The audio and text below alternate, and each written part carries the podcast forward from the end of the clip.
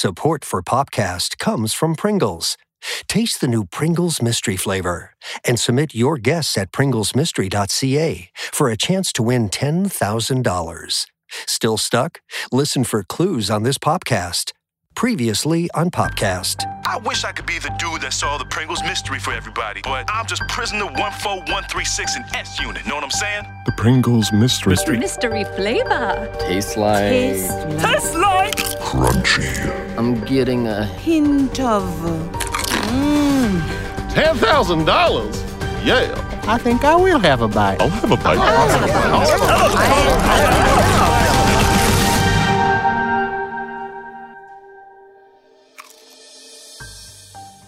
A famous man once said, It's a riddle wrapped in a mystery inside an enigma.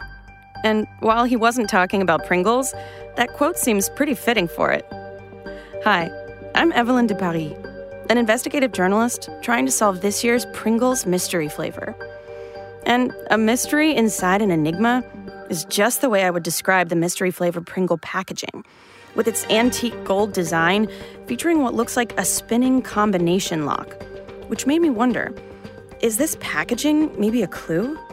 And that question led me here, talking to cryptologist expert Dr. Elizabeth Da Vinci. Hi, Dr. Da Vinci. Hello. Yes, Evelyn. Come in, come in. Thanks so much for meeting. What can I say? This mystery had me riddled with curiosity. Dr. Da Vinci has solved some of the world's hardest puzzles, from thousand year old Sphinx cryptograms to unraveling ancient symbols in Vatican oil paintings. Can you tell me a little bit about this? Hmm. Yes, I'm familiar with this. It is a tube of chips. Anything else I can solve for you today? No. I mean, can you tell me something about the design? The design is known as a cryptex. A cryptex. Yes, it's an ancient vault used to contain a prized possession. In this case, mysterious chips. But usually, to decode a cryptex, one must solve a cipher. A cipher? It's like an ancient decryption method, like a password protector. There are several different kinds, but the most basic one is the Caesar cipher. It works by shifting the alphabet. So if I gave you letters like, say, L, W, J, J, S, T, S, N, T, S, X, you would need to use the Caesar cipher method to unlock its meaning. I used that method to unlock the tomb to King Tut's prize cat. Did you know he was also a king? He was?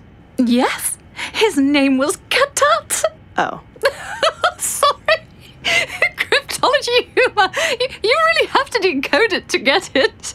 Oh, did it again. that one usually kills at the conventions. Well, if you'll excuse me, I need to solve this little bath time butcher thing. Wait, you're gonna solve who the bath time butcher is? Well, I don't know about solve, as it's fairly obvious. All right, bye bye. Oh, no, but.